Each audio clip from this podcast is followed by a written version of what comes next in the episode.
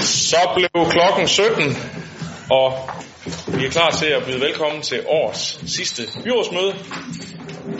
Vi øh, har afbud fra Alex Sørensen i dag, og der har vi Maria Lagoni med som stedfortræder, så velkommen til dig.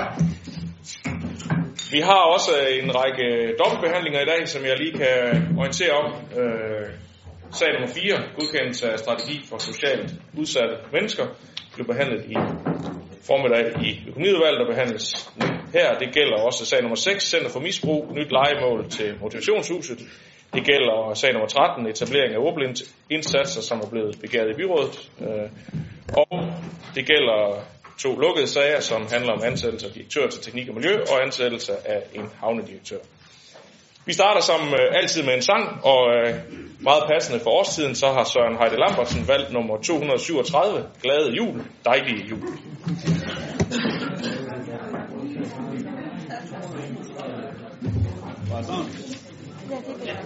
Det tager vi lige. Det kan vi også.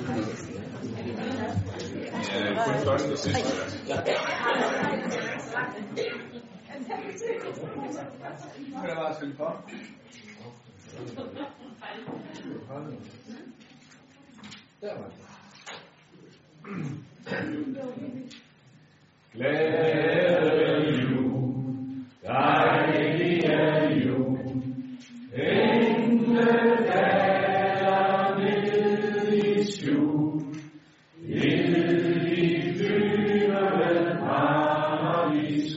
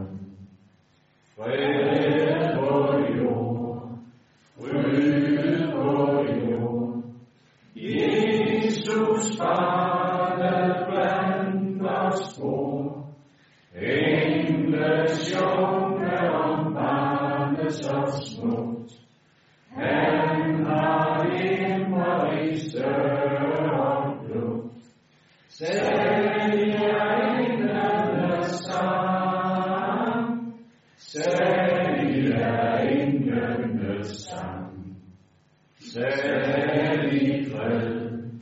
Himmels fred. Toner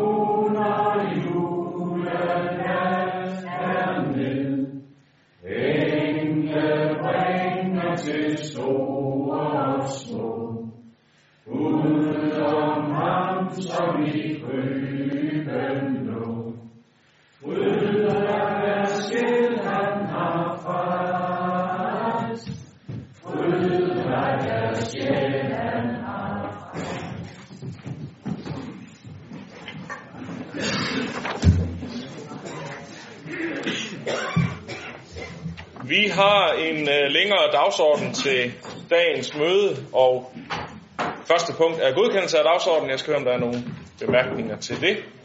Det er der ikke. Det har vi hermed gjort. Godkendt den så. Vi går videre til øh, sag nummer to, som øh, handler om en sag fra Boligforeningen Fremad, afdeling 5, Åhaven, hvor man har søgt Landsbyggefonden om renoveringsstøtte til afdeling 5, beliggende på Åmoseparken 8-249 og Åmose Vænget 1-139 i sæden i Esbjerg. I den forbindelse har Landsbyggefonden bedt Esbjerg Kommune om at tage stilling til, om planlægningen af projektet kan fortsættes. Uden kommunens anbefaling fortsættes planlægningen af projektet ikke. Anbefalingen er ikke bindende, og byrådet skal først tage endelig stilling til sagen, når det færdigbehandlede projekt fremsendes. Esbjerg Kommune har ingen udgifter i forbindelse med planlægningen af helhedsplanen. Helhedsplanen omfatter alle byggeafsnit og omfatter følgende arbejder, fremtidssikring, renovering af tag, installationer med videre og tilgængelighed.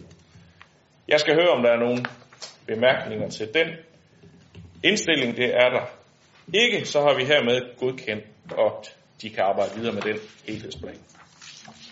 Vi går videre til øh, sag nummer 3, som øh, også er en helhedsplan. Det er fra afdeling 2 på fremad i Gefjørnsparken.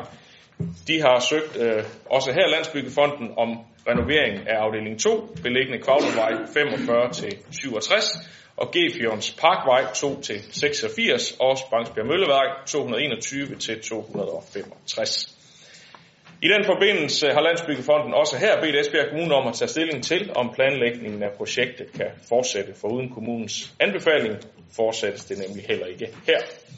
Anbefalingen er ikke bindende, og byrådet skal først tage endelig stilling til sagen, når det færdigbehandlede projekt fremsendes senere. Esbjerg Kommune har heller ikke her udgifter til forbindelse med planlægningen af helhedsplanen, og her omfatter helhedsplanen hele afdelingen, renoveringsarbejder, tag, vinduer med videre. Jeg skal høre, om der er nogle bemærkninger til indstillingen her. Det er der heller ikke, så har vi også godkendt den. Så når vi til sag nummer 4, som øh, handler om godkendelse af strategi for socialt udsatte mennesker. Det er en sag, der har været et stykke tid undervejs og har været behandlet i både Social- og Arbejdsmarkedsudvalget og i Børn- og Familieudvalget, og den bliver forelagt af formanden for Social- og Arbejdsmarkedsudvalget, Henrik Valø, først, og så følger Diana Mose Olsen som formand for Børne- og Familieudvalget op bagefter. Så Henrik, værsgo til dig. Tak for det. På gaden og på vælgermøder op til kommunalvalget i 2017, der var der flere borgere og vælgere, der spurgte ind til, hvorfor Esbjerg Kommune ikke havde en, en udsatte politik, eller her kalde en strategi for socialt udsatte. Og på den baggrund, og med det en mente arbejde forvaltningen med emnet, og tilbage i april besluttede Social- og Arbejdsmarkedsudvalget at bede om, Um, om udsattesrådets hjælp til at udforme en strategi for socialt udsatte. Som formand for Social- og Arbejdsmarkedsudvalget kan jeg kun være enig i, at det er en rigtig god idé, at vi får en strategi for vores indsats over for socialt udsatte i vores kommune. Det kan være med til at give os en retning i arbejdet med en borgergruppe, der i høj grad har brug for kommunens støtte til at mestre eget liv, til at få en bolig, til at komme tættere på arbejdsmarkedet og til at leve et sundere liv. Der ligger rigtig meget arbejde bag øh, sådan en strategi, og det har været en længere proces, som borgmesteren lige var inde på, med mange forskellige aktører, øh, blandt andet Udsatterådet, vores A-hold, Anja Alfa Anders og P4 Syd, som også er til stede her i byrådssalen i dag. Og hvis jeg lige sådan må komme med en indskudning, indskudsætning her, så vil jeg, vil jeg lige knytte en kommentar til, øh, til Anja, Alf og Anders, som sidder hernede. Øh, jeg vil bare sige, at jeg er, jeg er både stolt og glad for, at de sidder her i dag. Øhm, og så vil jeg sige, at øh, fra jeg, eller da vi, borgmesteren John Snekker og jeg, mødte jer første gang øh, herhen i Frodesgade, og hvor I, måske især Anja, hun øh, i den grad havde paraderne oppe. Og så til at opleve jer i dag, der er der bare sket rigtig meget. Og min fornemmelse er, at jeres tillid til os politikere, den i hvert fald har ændret sig. Det er jeg glad for. De og flere andre her i salen har, har alle deltaget i øh, temadage, i dialogmøder og også i Udsatterådets event Sæt dit præg på udsattepolitikken i efteråret, hvor godt 160 deltog. Og både her til temadagene og til dialogmøderne kom rigtig mange gode inputs og idéer, som Udsatterådet har arbejdet videre med. Øh, nu ligger der et færdigt arbejde for Udsatterådet, og jeg synes, de er kommet rigtig godt rundt om væsentlige temaer i forhold til socialt udsatte. Øh, det, det handler ikke kun om voksne, der af en eller anden grund er havnet i en udsat livssituation. Og derfor omfatter strategien også børn og unge. Og det vil min øh, byrådskollega Diana Mose Olsen om et kort øjeblik sige lidt mere til. Til slut vil jeg bare sige, at vedtager vi det her punkt i dag, hvilket jeg selvfølgelig håber, at vi gør, så vil jeg glæde mig over, at vi fremadrettet i Esbjerg Kommune har en udsatte strategi. Og så er din tur, Janne. Tak for det. I børne- og familieudvalget der bakker vi også øh, meget kraftigt op om beslutningen om, at Esbjerg Kommune skal have en strategi for socialt udsatte borgere, og vi er også meget enige i, at udsatte rådet har været det helt rigtige forum at udforme den i, og jeg kan også se, at det er en dynamisk øh, proces, så det vil sige, at vi kommer til at arbejde med det igen og løbende. Som formand for børnefamilieudvalget er mit fokus selvfølgelig rettet mod børn og unge i udsatte positioner, fordi de skal have mulighed for at skabe et godt liv på lige fod med andre børn. Det gælder både, når vi taler om skolegang, når vi taler uddannelse og fritid. Ligesom alle børn skal kunne leve et liv uden fattigdom. Derfor er det helt afgørende, at vi opdager udsatheden hos børn og unge på et tidligt tidspunkt, så vi kan sætte ind med sammenhængende og koordinerede indsatser i tværfagligt samarbejde mellem alle relevante parter. Vi skal støtte børn og unge i udsatte positioner på vejen til uddannelse og job, og lige så vigtigt er det, at vi sikrer dem muligheden for at deltage i sociale fællesskaber og også i et aktivt fritidsliv. Heldigvis er vi godt på i gang med nogle af tingene, og vi har en række redskaber til at støtte børn og unge, der har brug for en hånd.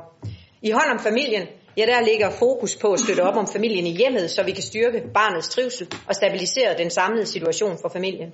Målet er at bevare familiens samlede og forebygge en anbringelse. I Klar til voksen, ja der handler det om at arbejde med voksenlivets krav og rutiner ind i hverdagen, så chancerne for at trives og være aktivt deltagende i samfundet som voksne forhåbentlig øges. I forhold til foreningslivet, ja, der har vi aktiv fritid, som hjælper børn og unge ind i foreningslivets aktiviteter og i fællesskaberne. Vi ved også, at nogle unge i perioder er såkaldte sofasurfere. Og som en mulighed for dem, så har vi i dag hybellejligheder og kollegetilbud i ungehuset, og her kan de unge lære øh, med støtte og råd og vejledning at klare sig selv i deres egen bolig. Men selvom vi har alle de her mange tiltag, så har vi stadigvæk desværre unge mennesker, der falder igennem det sikkerhedsnet, som vi har, og det skal strategien og de efterfølgende handlinger forhåbentlig sikre, at vi forebygger i fremtiden.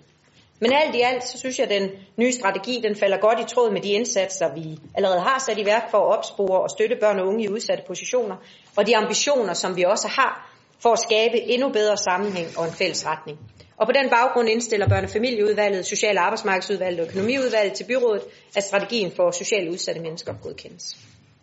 Tak for det. Hans Erik Møller. Ja tak. Jeg vil også gerne kvittere herfra.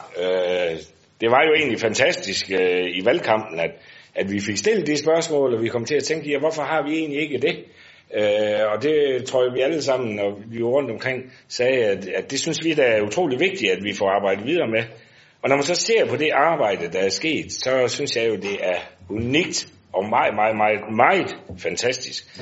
Og det er ikke noget med, at der bare har været nogle forvaltninger, der har lavet noget, som vi politisk så har taget stilling til. Jeg synes, det er rigtig, rigtig flot, at efter vi besluttede det, og det skulle forankres i udsatterådet, at, at der har været så gode dialogmøder, temamøder, alt muligt andet, 160 mennesker har involveret sig i det her arbejde. Det er utrolig flot. Den her politik, vi snakker om nu, den er jo forankret i rigtig, rigtig mange mennesker.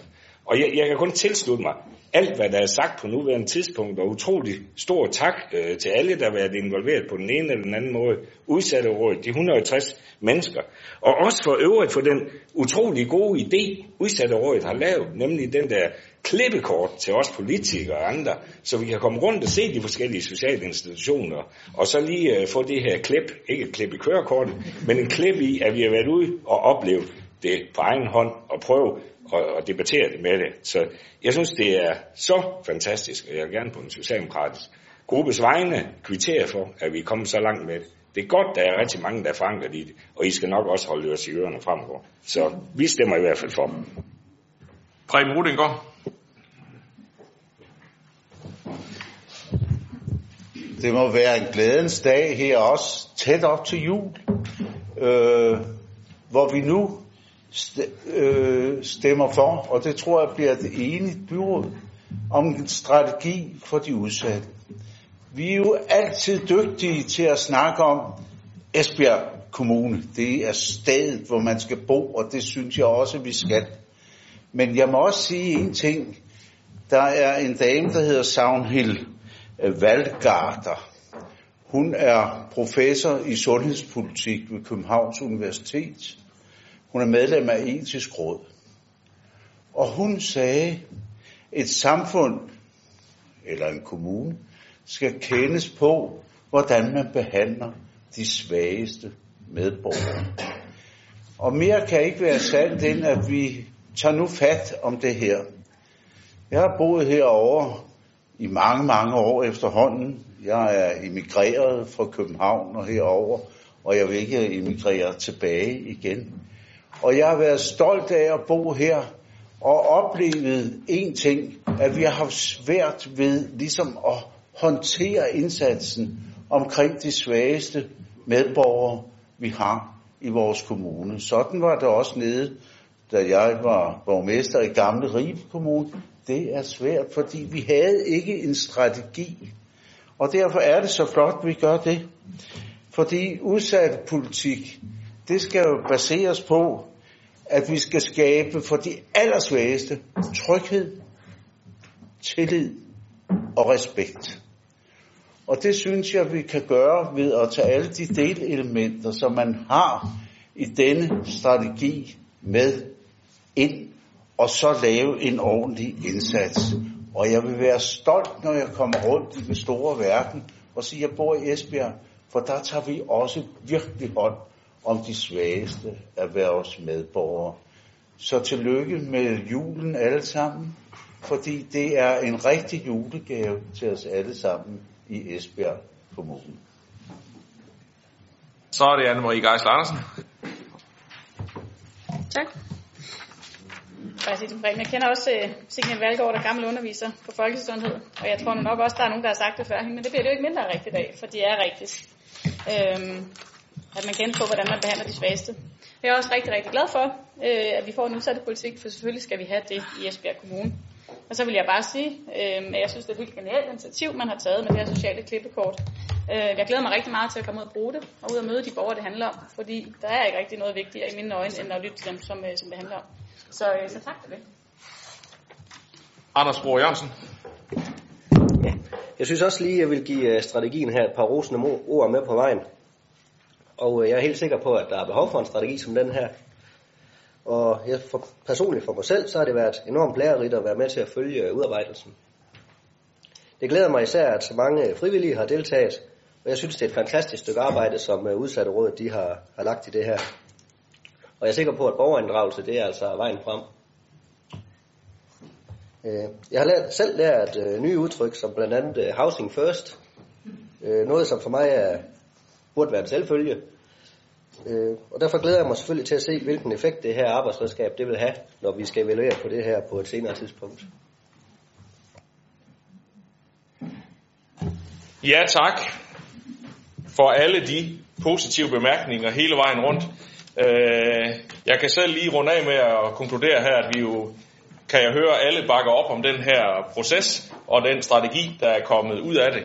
Øh, jeg har som, øh, for lige at knytte bemærkning til det Henrik Valø sagde, så var det jo John Snedgaard og Henrik og jeg, der startede øh, med at møde øh, A-holdet, for lige at tage den øh, først øh, op til valget, og har også haft flere møder her undervejs i 2019, både på kraftcenteret, men også på borgmesterkontoret, hvor, øh, hvor vi har haft nogle gode snakker om, om, om processen. Det har, det har været en god oplevelse for os. Vi har også øh, fået rigtig, rigtig gode og konkrete input i den forbindelse. Og øh, som Henrik siger, så tror jeg også, at det forhåbentlig har flyttet jeres oplevelse af, at politikere de godt kan lytte lidt en gang imellem. Der var en sund skepsis, vil jeg sige, for et års tid siden, og den øh, kan være, den er der endnu, men, men øh, det har, jeg tror, det har ændret sig lidt. Og så lige omkring øh, udsatterådet vil jeg så sige, at øh, det har, øh, i det hele taget har det her jo fuldt fyldt øh, en del i det nye byråd. Vi var vel øh, ikke mere end lige kommet i gang, før at I var heroppe og aflevere et øh, lille billede. Frost i varme hænder, som øh, hænger flot ind på mit kontor. Øh, og det er jo faktisk nu kommet på forsiden af strategien her, kan jeg se, øh, med isklumpen og et par esbjergensiske hænder, der havde været udsat for, for et hårdt liv, øh, men alligevel holder isklumpen i. Så øh, nu er tråden ligesom trukken her ind i strategien, og, øh, og ringen er sluttet. Så øh, jeg håber, det er noget, øh, vi nu alle sammen, nu skal vi til at vise det. En ting er at skrive det ned på papir, men nu skal handlingen jo så også til at føres ud i livet bagefter. Og det er jo der, det skal stå sin prøve. Men nu har vi i hvert fald en fælles opbakning til en strategi. Så med de bemærkninger, så øh, tror jeg, vi alle kan tilslutte os den nye strategi. Det kan vi. Godt. Så kan vi gå videre til øh, sag nummer 5, som handler om fordeling af 2 millioner til nye lokale tilskuds- og gebyrregler for 2019, og det er en sag fra Kultur- og Fritidsudvalget, så det er formanden Derfra Majbrit Andrea Andersen Forlæg. Værsgo. Tak for det. I budgetforliget 2018 der blev der tilført 2 millioner kroner til nye lokale tilskuds- og gebyrregler øh, med virkning fra 2019. Målet var at skabe bedre vilkår for vores foreninger og de mange ildsjæle, der yder en kæmpe indsats for, at vi i Esbjerg Kommune kan have et aktivt og alsidigt foreningsliv. I budgettet for 2019 vedtog vi som samlet byråd tværgående besparelser, der betyder, at beløbet nu er reduceret til godt og vel 1,5 million kroner. I Kultur- og Fritidsudvalget besluttede vi for nylig at fordele beløbet, så lokale tilskuds- og gebyrprocenterne for foreninger i kategori 1 nu bliver reguleret. Det betyder, at lokale tilskuddet bliver forhøjet fra 87% til 91%, og gebyret bliver reduceret fra 13% til 9%. Forbedringerne bliver alene gennemført for, for foreninger i kategori 1, fordi det var dem, der blev påvirket ved den seneste justering af lokaltilskuds- og gebyrprocenterne. At nå frem til den her fordeling har været en længere proces for Kultur- og Fritidsudvalget, og jeg vil gerne understrege, at vi har drøftet rigtig mange vinkler og muligheder, der er for justering af lokaltilskud, gebyrer, kategorier osv. inden for det her fagområde. Flertalsindstillingen til gode ser foreningerne med det beløb, vi har til rådighed fra 2019. Samtidig bliver der nedsat en arbejdsgruppe, som sammen med forvaltningen skal komme øh, med forslag til, hvordan provenyet kan gøres større øh, og være med til at skabe endnu bedre vilkår for vores foreninger med virkning fra 2020. Arbejdsgruppen skal bestå af repræsentanter fra paraplyorganisationerne og øh, udvalgte foreningsrepræsentanter. Og tanken er selvfølgelig, at de kan bidrage med input, der kan gøre en forskel for vores foreninger.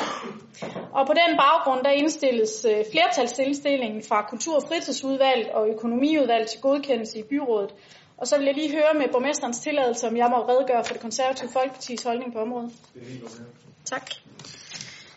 Vi havde i det konservative Folkeparti øh, helst set, at der var lavet øh, den omrokering af foreninger, som der var lagt op til fra forvaltningens indstilling. Fordi at medlemssammensætningen i de berørte foreninger efter vores mening passer bedre ind andre steder end deres nuværende placering. Det fandt vi ikke opbakning til i udvalget, hvor der blev indstillet et ændringsforslag om at lade hele delen vedrørende øh, omrokering udgå. Den del valgte vi at tilslutte os i det, vi godt kunne se fornuften i at tilslutte os øh, den i vores optik næstbedste model, når nu den bedste model ikke længere var en mulighed. Det er ud fra samme baggrund, vi i dag øh, også tilslutter os Kultur- og Fritidsudvalgets flertalsbeslutning. Tak for det, Hans K. Sønderby. Når vi i Dansk Folkeparti ikke stemmer imod indstillingen, men undlader at stemme, så er det i respekt for det nylig indgåede budgetforlig, hvor det ikke lykkedes for os at vinde gehør for en afskaffelse af gebyrordningen på kultur- og fritidsudvalgets område. Vi vil derfor gerne overlade til dem, der kan se det begavet i at bruge frivillige lederes tid på at opkræve gebyr for benyttelse af de lokaler, som brugerne har betalt over skattebilletten. Vi vil overlade til dem at forklare det til foreningslivet. De frivillige ledere, der bruger deres fritid på at udføre ubetalt arbejde for andre, bliver svære og svære at finde. Så dem foreningerne kan stappe op, skal ikke bruge deres tid på alt muligt andet, der kan finansiere den gebyropkrævning. Når vi kommer til budgetlægningen i 2019, skal vi gerne i Dansk Folkeparti bidrage med at finde besparelser for det beløb, der gør gebyropkrævning overflødig. Tak for det. Så er det Conny Geisler. Ja, jeg kan også sige, at vi har drøftet det rigtig meget i Kultur- og Fritidsudvalget, rigtig mange gange. Men Socialdemokratiet har ønsket, at pengene kommer ud, så de kan bruges. Vi har ønsket, at pengene gives målrettet til den gruppe, der har flest børn og unge under 25 år. Det er gruppe 1. Socialdemokratiet har valgt skal have pengene. Vi har også ønsket, at foreningerne inddrages i arbejdet med at få et større proveny, og det i gang sættes forhåbentlig først i januar. Der vil sikkert komme forskellige bud på, hvordan det kan løses, og et kan være bedre udnyttelse af lokaler og haller. Et andet stort ønske, som foreningerne havde, var en lettere arbejdsgang og mindre administration. Det skal også kunne lykkes, tænker jeg, så vores frivillige dygtige ledere kan bruge tiden på det, som de gerne vil, og ikke på dokumentation. Tak. Sara Nøjes. Ja, der har sjældent været skrevet så meget om en sag, der i virkeligheden burde være så enkel som den her. Vi skal jo trods alt bare dele, ja, først var det 2 millioner, så blev det til halvanden million ud. Løsningen, som flertallet i øh, Kultur- og fritidsudvalget kom frem til, ser jo på overfladen ekstremt simpel ud. Øh, vi har besluttet at bruge pengene til netop de foreninger, som også Connie er inde på, hvor der er flest børn og unge. Den del var vi heldigvis alle sammen enige om. Af en eller anden grund har det været enormt besværligt at få beskrevet forslaget og de forskellige løsningsmuligheder. Det har været så besværligt, at øh, vi i udvalget af flere omgange har måttet sende sagen tilbage til forvaltningen til præciseringer og uddybninger. For uanset hvor simpel den her løsning reelt er, har det været i hvert fald for mig enormt vigtigt, at jeg kan forstå, hvad det er, der menes, sådan så jeg også kan forklare det for andre, ellers så kan jeg jo ikke stå på mål for beslutningen. Og det har desværre ikke været tilfældet hele vejen igennem i den her sag. Derfor står vi også så sent på året med den. Jeg så gerne, at vi på et eller andet tidspunkt tog en diskussion af selve kategoriinddelingen. Øh, det er jeg er ikke sikker på, at sådan som det ligger lige nu, er den mest optimale.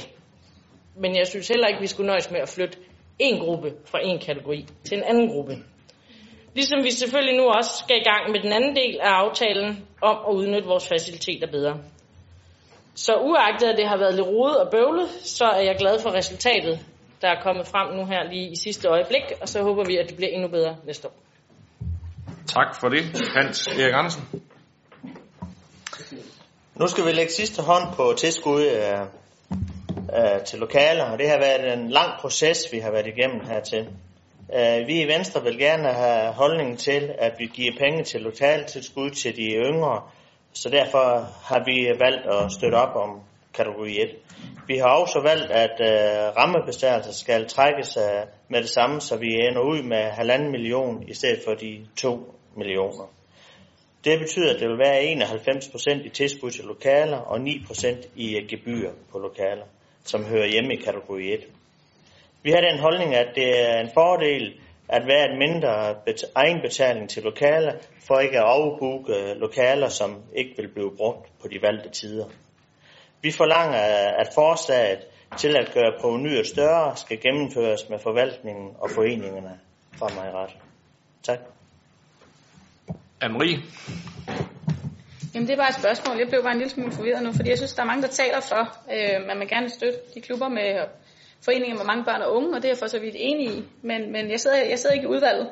Øhm, så, så jeg bliver bare lidt, ja, jeg undrer mig lidt over det, fordi så vidt jeg forstod, så var der jo netop mange børn i rideklubberne.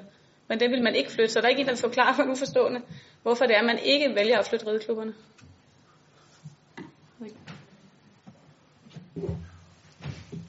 Der er flere, der markerer. Jeg kan også godt, øh, jeg kan også godt give en forklaring. Det tror, det tror jeg, jeg vil jeg overlader til dem, der sidder i udvalget. Men hvis jeg skal prøve at oversætte noget af det, der blev sagt, så er de, de øh, foreningskategorier, der er i kategori 1, er jo nogle, hvor der er mange børn og unge. Og når man ikke ændrer på øh, kategorierne i den her forbindelse, så er der selvfølgelig en større procentsats, øh, der kan gives lokale tilskud dertil. Men øh, der har været mange øh, holdninger, og det er der sikkert stadigvæk øh, til den her sag. Jeg ved ikke, øh, jeg tror, Sara var den første, der markerede, så du får lige lov til at få ordet før. Margaret. Jeg kan i hvert fald redegøre for enhedslistens holdning til det. Og det er, at øh, hvis vi skulle flytte, for eksempel som op, oplægget var her, rideklubberne op i, fra kategori 3 til kategori 1, fordi der er mange børn og unge i den gruppe, så mener vi også, at vi også skulle tage de andre grupper, der ligger i kategori 3, hvor der også er mange børn og unge. Og da det ikke var en del af forslaget, så kunne vi ikke støtte det. Margaret. Ja, man skal høre mange ting, før ørerne falder af. Øhm, jeg synes, det er, det er lidt noget prøvel, den her med, at vi støtter mange børn og unge, og så kan man kun støtte via kategori 1, som det ser ud lige nu. Altså, rideklubberne har da om nogen mange børn og unge. Faktisk så har de kun øh, nogen af 20 procent voksne i rideklubberne. Men lad den nu ligge. Og så lyder det jo nærmest til, at Venstre øh, egenhændigt, de har, øh, de har kommet med de her forslag. Og det vil jeg sige, øh, det, det, det er ikke min oplevelse øh, i udvalget. Det var bare lige for at give en respons på, på det. Og ellers så er det fuldstændig rigtigt, hvad Sara også siger. Øh, at det er baggrunden for øh, ændringsforslaget, der blev stillet. Hans Erik Møller. Ja, jeg vil så ikke øh, kommentere noget øh, om, om selve indholdet øh, i sagen, for den er jeg fuldstændig enig i. Jeg vil bare lige uh, kvittere min navnekollega for. Uh, det er første gang, jeg hører det. Jeg synes heller ikke, jeg vil debattere. Jeg havde faktisk ikke vil tage ordet, fordi at, uh, jeg kan jo godt se, at G3, det er den, man uh, lige kører ind her, og lige henter 500.000 fra. Det er hele tiden for, at vi ikke må en rammebesparelse. Det er jeg meget, meget uh, betænkelig ved. Men det fortalte du jo helt klart, at øh, du også anser det her for fuldt ud bare at være en rammebesparelse. Så det vil jeg bare lige påpege. Det er da også nogle gange befriende, at det sådan helt kommer frem også. Nu er der nok forskel på, hvordan G3 den bliver betragtet sådan ud over hele den kommunale forvaltning, og så her, hvor man har et, et, et beløb, man, øh, man skal give øh, lokaltilskud eller til gebyrordning her. Men uh, vi kender jo godt uh, dine holdninger til det her, Hans Erik Møller, og det fik du jo så også givet udtryk for en gang til. Ja, nu uh, tror jeg ikke, vi skal debattere hele budgettet en gang til. Det tror jeg, vi har øh, gjort nok øh, for et par måneder siden. Men der er ikke flere, der har bedt om ordet, så, ja, og da der er nogen, der har tilkendegivet, at de ikke har tænkt sig at, at stemme, så skal jeg bede øh, om, hvem der kan stemme for, for flertalsindstillingen fra Kulturfritidsudvalget.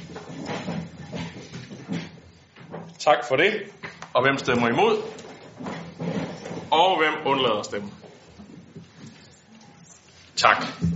Den er hermed godkendt. Så går vi videre til øh, sag nummer 6, som øh, er øh, et nyt legemål til motivationshuset fra Center for Misbrug og Udsatte. En sag fra Social- og Arbejdsmarkedsudvalget. Så Henrik Valø, du får ordet nu. Ja, tak for det. Byrådet har i februar 2018 øh, godkendt et legemål til motivationshuset nede i Kongensgade nummer 39. Da vi godkendte det legemål, godkendte vi samtidig en deponering på godt 10 millioner kroner. Nu har udlejer henvendt sig med et tilbud om at ændre legemålet til en anden adresse, der også ligger i Kongensgade. Det drejer sig om nummer 75, hvor motivationshuset har en mulighed for at lege sig ind i bedre og større rammer og til en mindre husleje. Det vil samtidig også betyde, at kommunen skal deponere et mindre beløb end det i de nuværende legemål, nemlig 6,7 millioner kroner i stedet for de 10 millioner, jeg nævnte før. Motivationshuset varetager behandling af borgere fra Esbjerg, Varde, Vejen og Fanø Kommune. Det er derfor ganske vigtigt, at motivationshuset ligger centralt, da mange borgere kommer hertil med offentlige transportmidler for at modtage behandling. Og som det fremgår af sagsfremstillingen, så har der været taget kontakt til lokalegruppen her i kommunen, der ikke kan pege, der ikke kan pege på egne kommunale lokaler til formålet.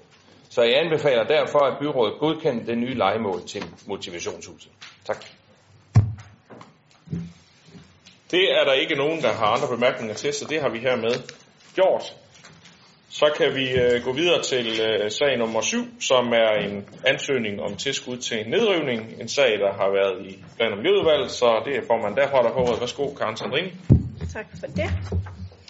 Økonomiudvalget besluttede i juni 2015 at give en række ejendomme høj prioritet i forhold til nedrivningspuljen. Bygningerne på Forum Kirkevej 2-4 indgår øh, på listen efter indstillingen øh, fra NABO. Ejendommen ligger midt i landsbyen. Den består af 517 kvadratmeter tom erhvervsbygning samt 79 kvadratmeter tom udlejningsbolig. Ejendommen er under handel, når den kommende ejer søger tilskud til nedrivningen. Bygningerne fremstår så nedslidte og skæmmende, at de påvirker omgivelserne negativt. De er synlige fra byens hovedgade og ligger i umiddelbar nærhed til byens kirke. Boligen vurderes uegnet til beboelse. Derudover er der kendt jordforurening under bygningerne. Ansøger forpligtes til at fjerne eller afskærme forureningen i forbindelse med nedrivningen, så den ikke medfører risiko for hverken grundvand eller eventuelt nye boliger. Ansøger skønner den samlede udgift til at beløbe sig til ca. 687.500 kroner inklusiv moms. Beløbet inkluderer udgifter i forbindelse med at fjerne eller afskærme forurening. Fra puljen til landsbyfornyelse yder staten refusion på 70% af tilskud, dog maksimalt 294.000 kroner. Dette forudsætter en kommunal medfinansiering på 124.000 kroner. Plan- og Miljøudvalget og Økonomiudvalget indstiller til byrådet, at der træffes byfornyelsesbeslutning vedrørende tilskud op til 420.000 kroner, dog maksimalt 100% af de, af de støtteberettigede udgifter til nedrydning med videre. Og, at, og nummer to, at der meddeles tilladelse til nedrydning af alle bygninger.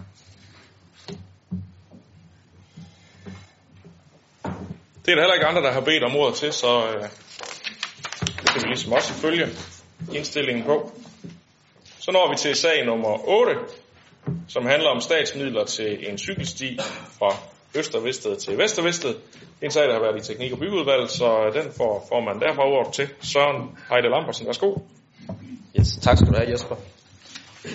Som en ekstra julegave fik Esbjerg Kommune et tilskud på 4,4 millioner kroner til en cykelsti fra Øst og Vested til Vadehavscenteret fra Trafik, Bygge og Boligstyrelsen.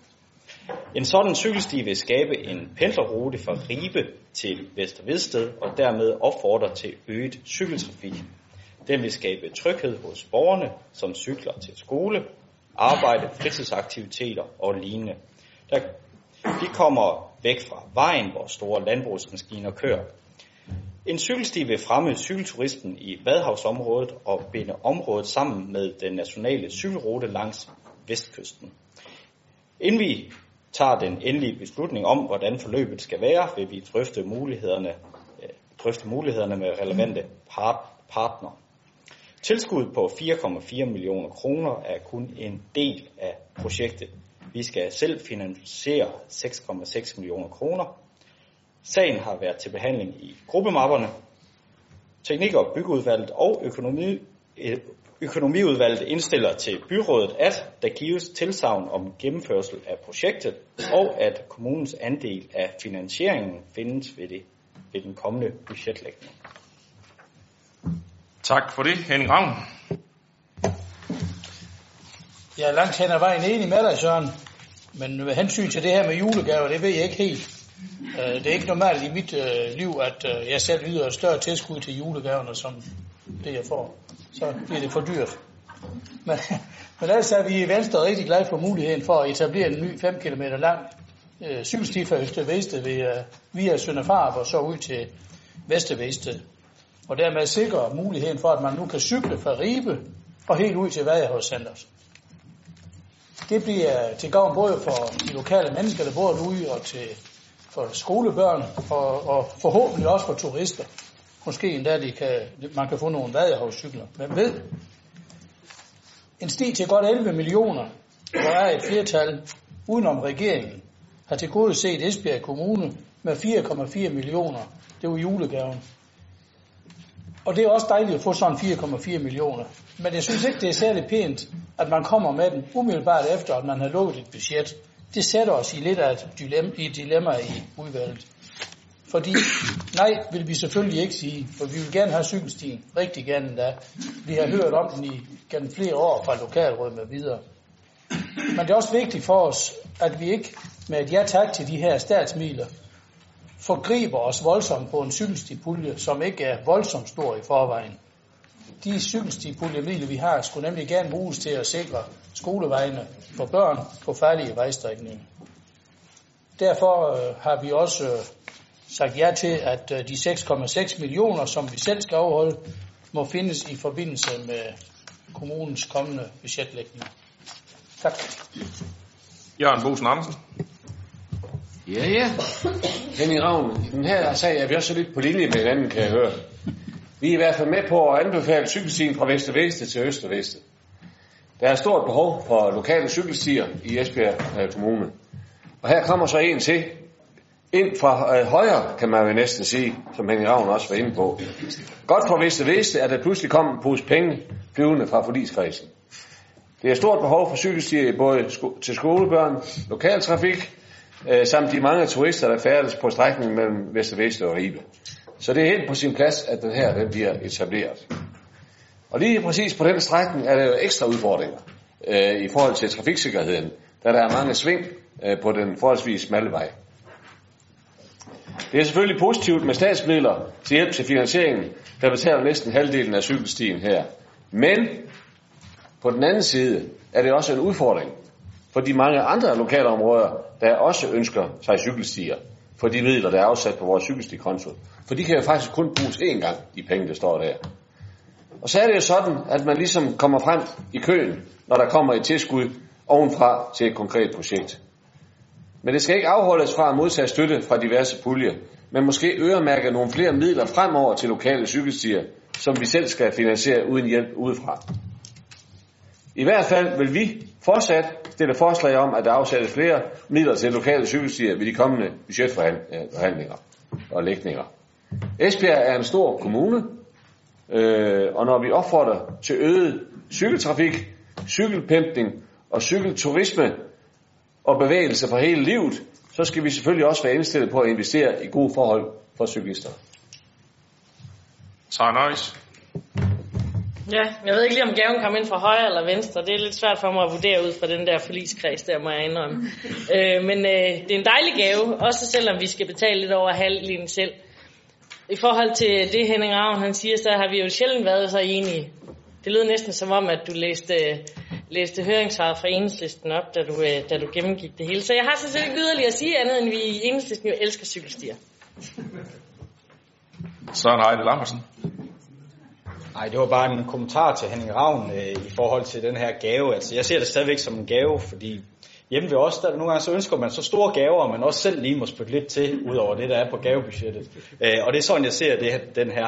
Øh, det er en stor gave, øh, og, øh, og så må Esbjerg Kommune så også spytte lidt i. Men øh, det er rart med alle de positive kommentarer om, øh, om cykelstier, sådan i alt almindelighed. Anna-Marie Geis Andersen. Mm, ja, jeg jo, eller vi har i Radikale Venstre ikke fået lavet et høringssvar, som jeg så, der var et par, par partier, der havde gjort. Men der er heller ikke nogen, tænker jeg, der er i tvivl om, at vi også bakker op om flere øh, cykelstier. Jeg er glad for også at erfare, at, hvad hedder det, at midlerne skal findes i det kommende budget, fordi som flere har været inde på, så vil øh, det jo beslaglægge en væsentlig del af den pulje, som vi har sat af. Og i Radikale Venstre, der ønsker vi også, at vi får prioriteret at få lavet vores sikre skoleveje. Så men vi bakker op om øh, forslaget. Godt. Der er ikke flere, der har bedt om ordet, og øh, selvom der var mange bemærkninger, så var der ikke nogen, der talte imod. Så øh, med det kan vi hermed godkende den sag, den indstilling.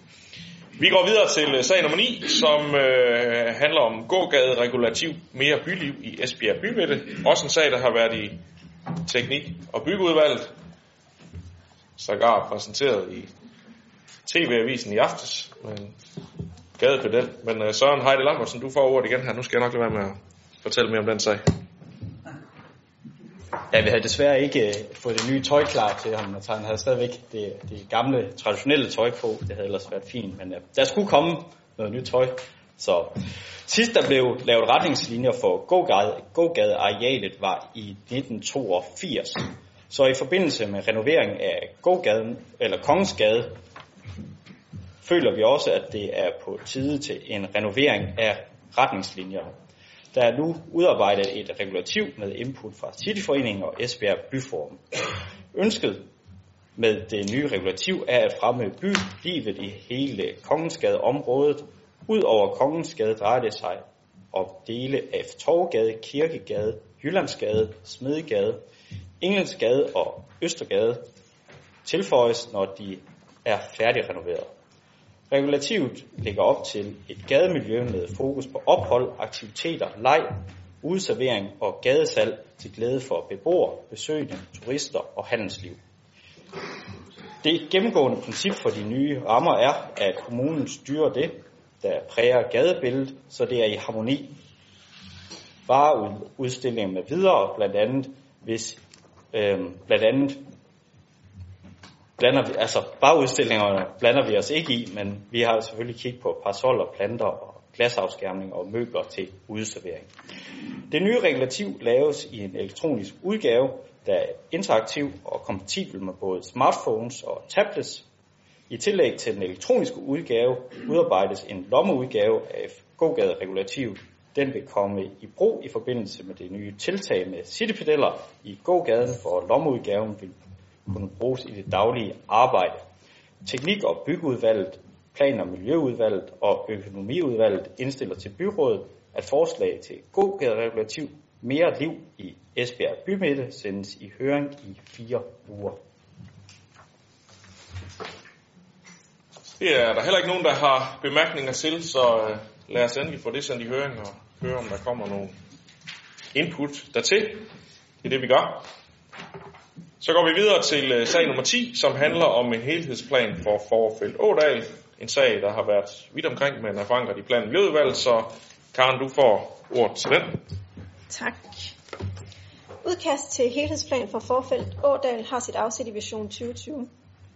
Active Living-strategien og Science-strategien og i den strategiske planlægning for Esbjergs store grønne områder, der blandt andet omfatter Forfelt Ådal og den grønne ring. Med den bynære placering har Ådalen et meget stort potentiale for at blive anvendt dagligt. Der bor således 1600 øh, og 500 16.500 øh, borgere inden for en afstand af 500 meter fra Ådalen. Og bevæger man sig lidt længere væk, bor der yderligere 10.500 mennesker i en afstand af 500-1000 meter fra Ådalen. Visionen for helhedsplanen er, at, at byens borgere, unge som ældre, dagligt skal kunne mødes om rekreative og aktiverende udfoldelsesmuligheder, der gør dem nysgerrige på naturen. Og i Ådalen, og i Ådalen skal klimatilpasning fremhæves, fremhæve Ådalens landskabelige kvaliteter og styrke de naturmæssige interesser. For at kunne udnytte potentialet er det vigtigt, at der er udarbejdet en helhedsplan, der øh, koordinere og prioritere de mange forskellige interesser i området. På den måde sikres det, at de mange tiltag ikke spænder ben for hinanden. I den offentlige høring har der været overvejende tilfredshed med udkast til helhedsplanen. De gode forslag, der har været til konkret tiltag, tages med i en senere detaljprojektering. Sagen har været til orientering i børn- familieudvalget, social- og arbejdsmarkedsudvalget, sundhed- og omsorgsudvalget og kultur- og fritidsudvalget. Bemærkninger herfra fremgår af dagsordenspunktet. Plan- og Miljøudvalget, Teknik- og Byggeudvalget og Økonomiudvalget indstiller til byrådet, at helhedsplanen for forfald Ådal godkendes. Jørgen Bosen Andersen. Ja, tak. Vi synes, øh, det er en spændende og også tiltrængt helhedsplan for Forfald Ådal, der her foreligger. Spændende, fordi hele Ådalen ligger inde i et bynært område, og her med øh, en strækning for, hvor mange i dagligdagen vil få glæde af, af, af tiltaget, øh, og, og let tilgængelighed til naturen, øh, som øh, Karen også lige her var inde på. Ådalen er jo, som den ligger i dag, under tilgroning, og derfor svært at komme tæt på, og fordi området efterhånden er faktisk forsumpet. Det er vigtigt, at vi får taget hånd om dette naturområde, som er omfattet af naturbeskyttelseslovens paragraf 3, både af hensyn til den grønne natur og i forhold til de rekreative anvendelse. Arbejdet med helhedsplanen er foregået sammen med Særing Fagerfeldt, Gesing og Sønderrigs Lokalråd og natur- og miljøorganisationerne herunder også Danmarks Naturfredningsforening. En udfordring for Ådalen er, at der forekommer udledning af opblandet spildevand fra rensningsanlægget, når vi, som det ofte sker, øh, udsættes for stor regnskyld. Din forsyning og miljø har arbejdet på en optimering af rensningsanlæg i vest, så overløbet formindskes. Der er også et øh, stort problem, som fremhæves i høringsmaterialet. Det skal udføres i 2019 øh, og skal reducere mængden af kolibakterier, der udledes i hovedbrugt væsentligt. Og det er også meget vigtigt, at det bliver udført. Vi synes, som flere af høringsvarene også antyder, at det er en rigtig god og gennembearbejdet plan, der både tilgodeser vores sårbare natur langs Forfald og gør det muligt at bevæge sig frit rundt, som vi kender det i dag i området ved Midtgården. Det fremgår også, at der fremover holdes øh, øje med øh, de involverede lokalråd, eller ja, holdes møder med de involverede lokalråd omkring driften, og hermed involvering af lokalområderne i forbindelse med projektet. Og det synes vi bestemt også er anbefalesværdigt. Derfor siger vi ja til projektet. Ja tak. Det øh, lader det til, at vi alle sammen kan også her være enige om at gøre. Så den plan har vi hermed godkendt. Så når vi til øh, sag nummer 11. Øh, en sag omkring børn i Esbjerg Kommune, som er Socialdemokratiet har anmodet om at få på byrådets dagsorden. Så øh, du får ordet for at forelægge den. Ulla Koman. Ja, tak. Ja. Der er 65.000 børn i Danmark, der lever i familier, der er økonomisk presset. Det sidste år er dette tal steget med 12.000 børn. De bor i familier, der har svært ved at få hverdagen til at hænge sammen. Det kunne være den 25-årige enlige far på kontanthjælp. Han har en søn hver anden weekend. Og i den situation er det svært at få penge til at slå til til hverdag. Og problemerne er kun større, når der er fødselsdag, jul, for slet ikke at tale om oplevelser i sommerferierne. Der er flere studier, der viser, at fattigdom i opvæksten har langvarige og tunge konsekvenser for børn. Bare et år i fattigdom i opvæksten mindsker børns chancer for at få en uddannelse og stifte familie. Samtidig øger det risikoen for et voksent arbejdsliv med lavere løn og en dårligere tilknytning til arbejdsmarkedet. Børnefattigdom har derfor også negative, langsigtede samfundsøkonomiske konsekvenser. Det går den forkerte vej. For hvert år bliver der flere fattige familier. I Esbjerg Kommune er 6,1 procent af vores børn ramt af fattigdom. Det er ca. 1400 børn og unge i alderen 0-17 år. Et, sympo- et symptom på fattigdom er, at der er 87 familier i Ribe og 44 familier i Bramming, der modtager julehjælp. Det er vores børn, og det er os, der har ansvaret for, at børns opvækstvilkår er i orden. Vi kan ikke være det bekendt. I Esbjerg Kommune har vi netop tilsluttet os FN's mål, der blandt andet siger, at børns grundlæggende rettigheder er adgang til mad, sundhed, skolegang og fritid. Og Esbjerg Kommunes børnesyn er, at børn og unge skal trives og have mulighed for at udleve deres potentiale. Socialdemokraterne i Esbjerg Kommune ønsker derfor, at forvaltningen kommer med forslag til, hvordan vi kan hjælpe de børn og unge, der lever under økonomisk pressede vilkår. En indsats, der kan forandre børnenes sundheds- og økonomiske opvækstvilkår. Hvor, hvor der laves en sundheds- og beskæftigelsesindsats for de berørte familier. Vi skal vende udviklingen. Vi sætter derfor til afstemning, at forvaltningen kortlægger omfanget af berørte børn, hvorefter sagen forankres i børn og familie med henblik på fremtidige tiltag. Tak for ordet. Preben Rudinger,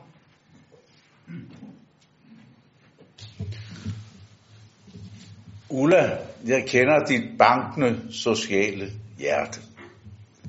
Og tak for det. Og vi har sædvanligvis et meget fint samarbejde og så videre. Øh, jeg er også positivt stemt for, at vi gør noget for de virkelig rigtige, rigtige fattige. Og det du kom med også, at fattigdom, hvor du ikke får mad, hvor du ikke får de oplevelser, får den tryghed og alt muligt, det stimulerer også til en sværere tilgang til voksenlivet i Danmark. Men når jeg ser på jeres tal, jeg ved godt, det er Arbejderbevægelsens Erhvervsråd, der har lavet. Og dem har jeg altid haft lidt sådan øh, skeptisk sans overfor. Fordi øh, du konverterer det i vid udstrækning til, at det har noget at gøre i, med kontanthjælpsloftet. Jeg ved godt, at man på Christiansborg fra visse partiers side øh, siger, åh, ja, det er det, der er skyld i alle ulykker her i Danmark. Når vi lavede kontanthjælpsloftet, så var det også for at få stimuleret folk til at komme ud og arbejde. Det er også en del af det. Fordi et barn bliver også friskere ved, at forældrene har været på arbejde og kommer hjem og øh, kan fortælle dem lidt om, hvad der sker. Så derfor må jeg sige, at tallene er jeg noget tvivlrådig overfor, fordi det er jo nogle tal, som Arbejderbevægelsens Erhvervsråd er kommet med, som viser et vist antal, og så konverterer i det til, at det, så må der være så mange i Esbjerg. I glemmer en række sociodemografiske ting, I glemmer nogle andre ting, nogle kulturelle faktorer og alt muligt, så man kan altså ikke bruge det at sige det, det antal. Det er bare den ting, jeg vil sige til jer. at der nu værd med at hoppe på det der, som man af og til kan gøre, når man sidder og piller ved statistik. Vi har nogle fattige børn i Esbjerg, og vi sad lige før og snakkede om de udsatte. Og vi skal også kendetegnes ved, at vi også hjælper de reelt fattige børn. Hvor mange det er, det ved jeg ikke. Men jeg kan også have sympati for, at vi får en analyse af det her, uden det skal være en kæmpe stor doktordisputats om, hvad vi så skal på det her område. Og øh, derfor kan jeg da også godt tilslutte mig, at man fik en analyse af området. Men jeg vil også gå lidt mere forsigtigt til værks, end de lidt bastante tal, du kommer frem med, for dem tror jeg ikke på. Anne-Marie Geisel Andersen. Øhm, I Radikale Venstre, der vil vi også gerne udtrykke stor sympati for det her forslag. Vi vil dog, som så mange andre formentlig, ønske, at det ikke var nødvendigt. Kontanthjælpsloftet har været nævnt, også af Preben Rudingård, Rudingård, og bare lige en sidebemærkning, fordi jeg er helt med på, at man laver de her ydelser, eller nogen mener, at de her ydelser er med til at motivere folk til at komme i job. Der er ingen tvivl om, at når man så ikke kommer i job, så gør de folk fattigere. Der er også andre ydelser, eksempelvis integrationsydelsen, som man nu taler om at sænke med 2.000 kroner. Jeg ved ikke, hvor jeg øh, står i den sammenhæng, og jeg ved også godt, at det ikke er her i byrådet, men for nylig, da vi diskuterede beskæftigelsesreform, eller var inde på den her i sammenhæng, så, øh, så fik jeg vist også lidt røg for, at vi har været med i til at tage nogle penge øh, her fra Esbjerg Kommune. Så jeg vil bare sige, at jeg håber også, at S vil gøre, hvad de kan for at påvirke deres egne på Christiansborg, så vi ikke skal til at lave de her lappeløsninger i byrådet, som jeg synes, det er. Men i Radikale Venstre støtter vi selvfølgelig forslaget, når det, når det nu desværre er nødvendigt. Så Nøjes. Ja, Preben har det åbenbart øh, med Arbejdervægelsens Erhvervsråd, som jeg har det med Cepos og Dansk Industri. Øh, det kan vi jo så diskutere senere i aften, ikke også Preben? Øh, altså, og jeg har også, ligesom Anne-Marie og sikkert også rigtig mange andre herinde, stor sympati for jeres forslag. Jeg er fuldstændig enig i, at det kan vi simpelthen ikke være bekendt. I forhold til, om vi rent faktisk har nogle fattige børn i Esbjerg, ja Preben, det har vi. Ellers havde vi ikke brug for blandt andet aktiv fritid, som vi også sætter penge af til hvert år på budgettet. Diana Mos Olsen.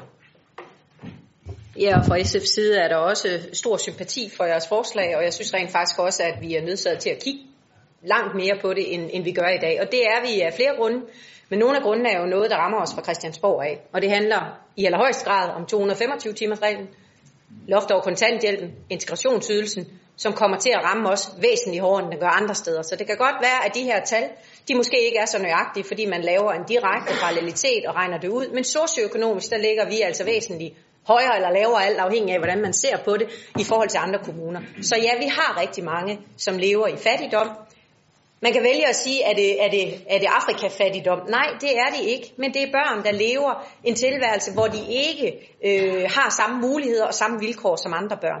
Det er børn, hvor vi desværre har set os nødsaget til at få Fødevarebanken ind over og give morgenmad og lige om lidt frokost på nogle af vores udsatte skoler i Esbjerg Kommune. Så vi er udfordret, men udfordringen kommer jo i allerhøjeste grad af de fattigdomsydelser, der kommer fra Christiansborg. Så dem håber jeg selvfølgelig også, at, at valget kommer til at ændre på, men, men, men, men det ved jeg jo næppe, fordi at så stort et flertal ser det jo ikke ud, som om der er til at ændre på det her. Men jeg kan da håbe, at det bliver sådan. Men jeg har meget stor sympati for, at vi skal kigge på det, og jeg tænker også, at det kan gribes an på forskellige måder, og det må vi jo så kigge på i de enkelte øh, udvalg, fagudvalg. Øh, men i børne- og familieudvalget har vi jo mange samarbejdspartnere, hvor vi også kan tage en direkte dialog, dels med vores områdebestyrelse på dagtilbud, for jeg synes jo også, det er dagtilbud, vi er nødt til at kigge på, men det er også vores skolebestyrelser på, øh, på, på skoleområdet.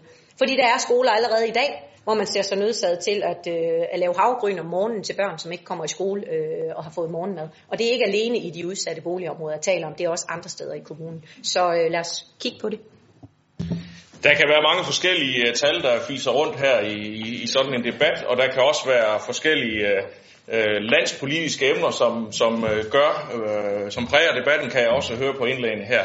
Jeg synes, øh, vi har en god tradition for i øh, Esbjerg Kommune, at vi også øh, prøver på at få tingene lidt grundigt belyst, inden vi tager stilling til lige præcis, hvad der skal ske og hvordan. Det er mindre end tre kvarter siden, vi vedtog en strategi for socialt udsatte mennesker, som også indbefatter en hel del af det, der snakkes om her. Det kan være, at der er mere i det, og der er helt sikkert også andre politikker, som vi har allerede arbejdet med. Så Øh, frem for at begynde at tage nogle øh, konklusioner om direkte, hvordan tingene skal forankres og hvordan vi skal arbejde videre med det, så øh, vil jeg gerne øh, stille et øh, procedurspørgsmål og anmode direktionen om at udarbejde et oplæg til, hvordan der kan arbejdes videre med det her forslag. Fordi så tror jeg, at vi får tingene belyst grundigt. Og når det bliver stillet, så skal behandlingen af sagen sådan set stoppe, og så skal vi, så skal vi øh, tage den afstemning. Så det skal jeg høre, hvem der kan følge det forslag.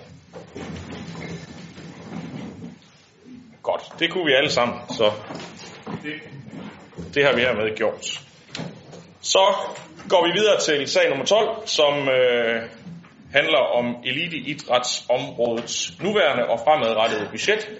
En sag, der har været i Kultur- og Fritidsudvalget, øh, men som, øh, da den blev behandlet i Økonomiudvalget, blev begæret i byrådet af SF, så den vil forelægges af Diana Mos Olsen. Værsgo. Ja. Vi har valgt at begære den her sag i byrådet, ikke øh, fordi vi som sådan er modstandere af eliteidræt, men mere fordi vi faktisk finder det højst besynderligt at skulle stemme for en tillægsbevilling, som det her jo rent faktisk er, på 280.000 kroner til eliteidræt, samtidig med, at der findes yderligere 120.000 kroner inden for eliteidrætsområdets nuværende budgetramme.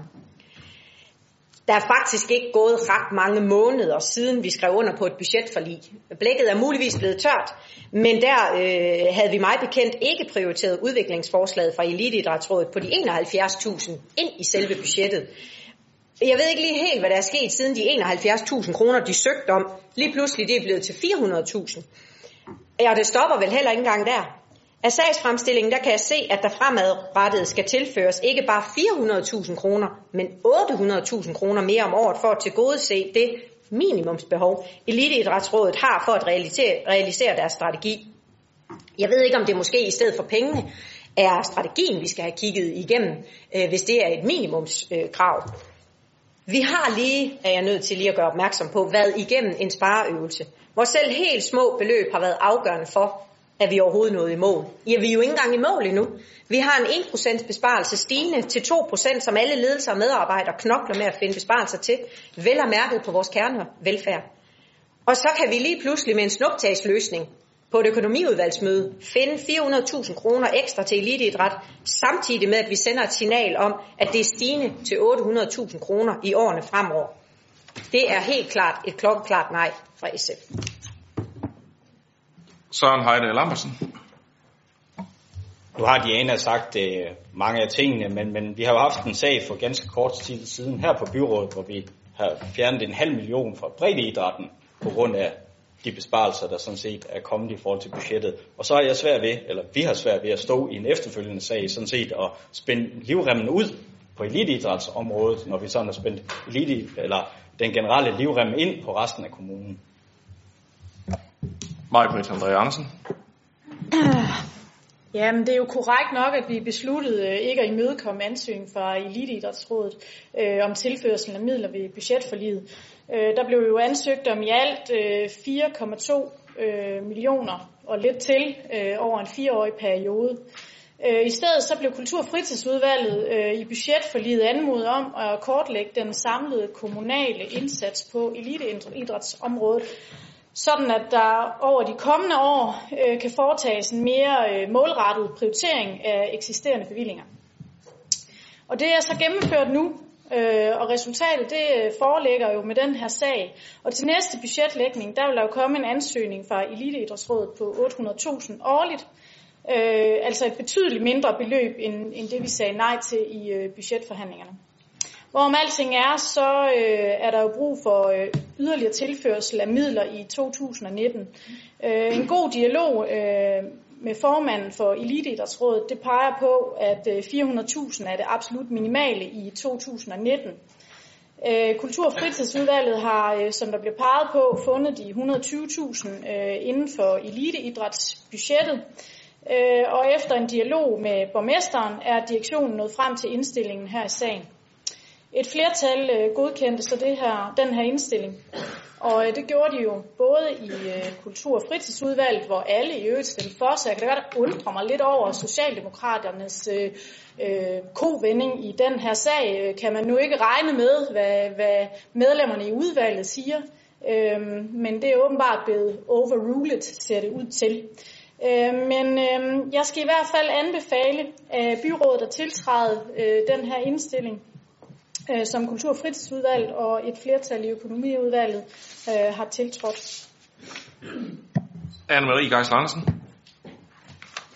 Jamen, jeg vil gerne lægge mig lidt i slipstrømmen på, øh, på de andre. Jeg synes også, og vi synes i Radikale, at det er sådan en jævn dårlig timing. Altså, vi har lige, det er rigtig mange penge i forhold til det budget, vi lige har landet for godt to måneder siden. Øhm, og vi har, som Jan også var inde på, en række medarbejdere, der virkelig vender hver en sten for at finde de 1-2%, vi skal effektivisere for. Øhm, jeg har det svært ved det, fordi i Radikale Venstre vil vi omvendt også meget gerne understøtte vores sports- og fritidsliv, og det gælder elite såvel som øh, bredde.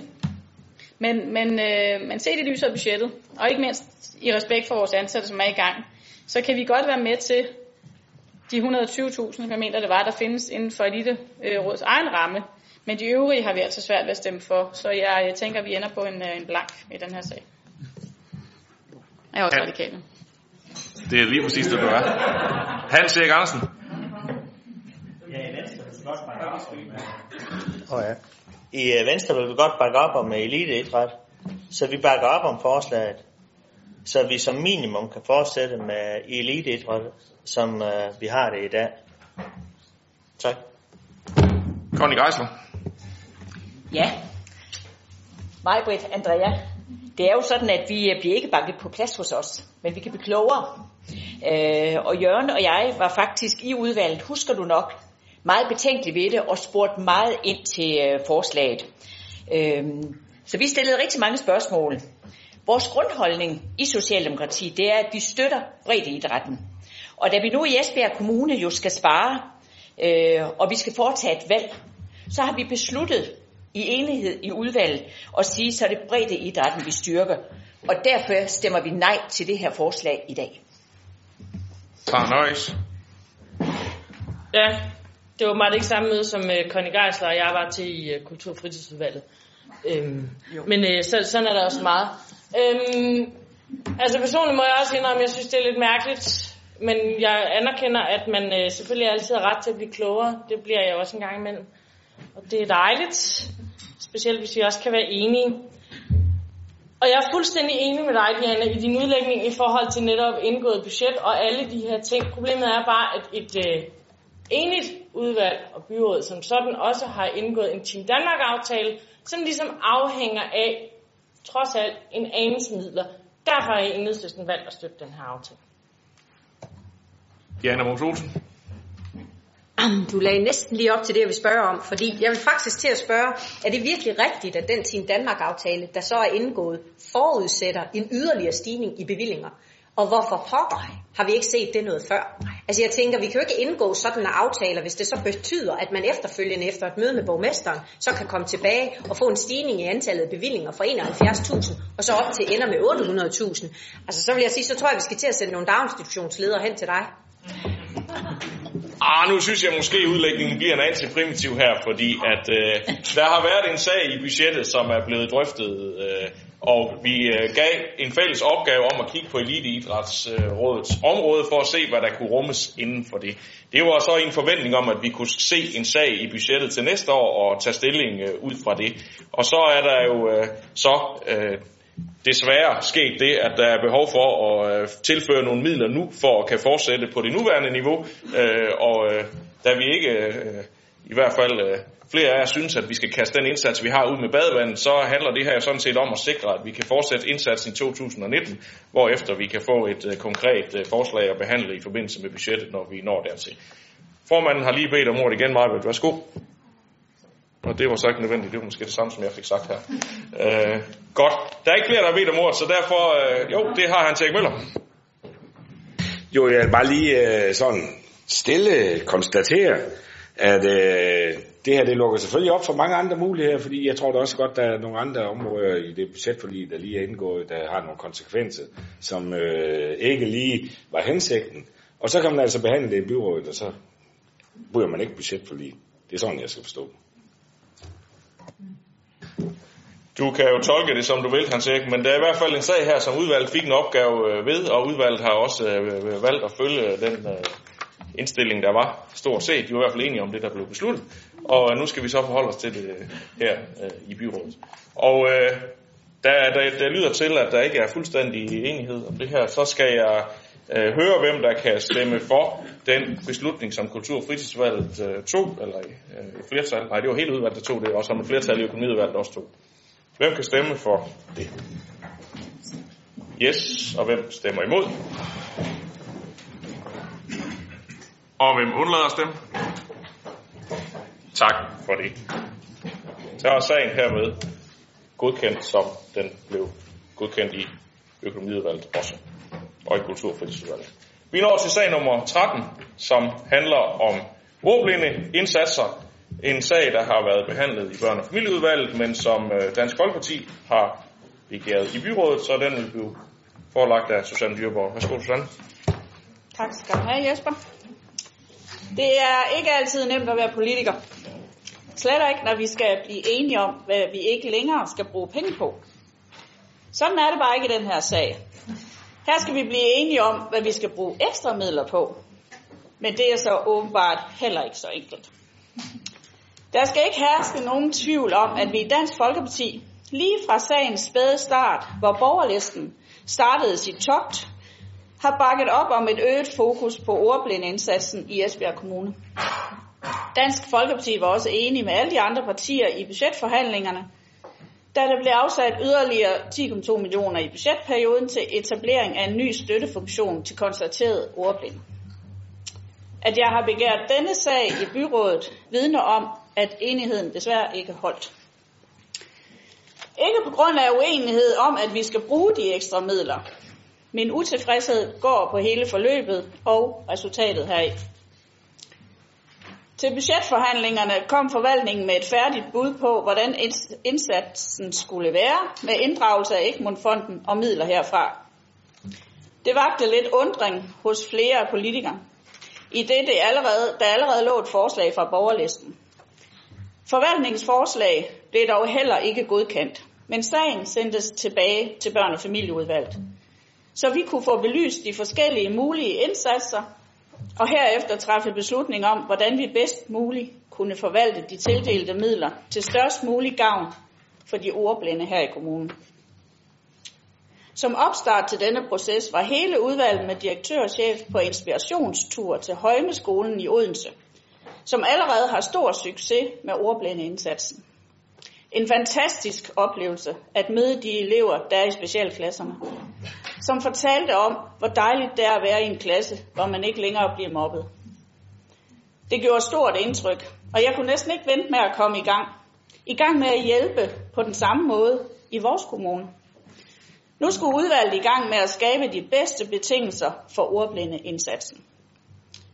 Desværre oplevede jeg ikke helt, at det var i gendagen, i det der allerede var en forventning om, at vi stemte for forvaltningens forslag. Det var der absolut ikke stemning for i udvalget. Hvorfor forvaltningen af flere gange har været nødt til at redigere og justere i forslaget. Vi ønskede at bruge erfaringerne fra Højme og ikke forsøge at opfinde dybe tallerkener. På det seneste møde i udvalget fik vi så endnu en gang fremlagt sagen. Desværre var beslutningsgrundlaget utilstrækkeligt for mig.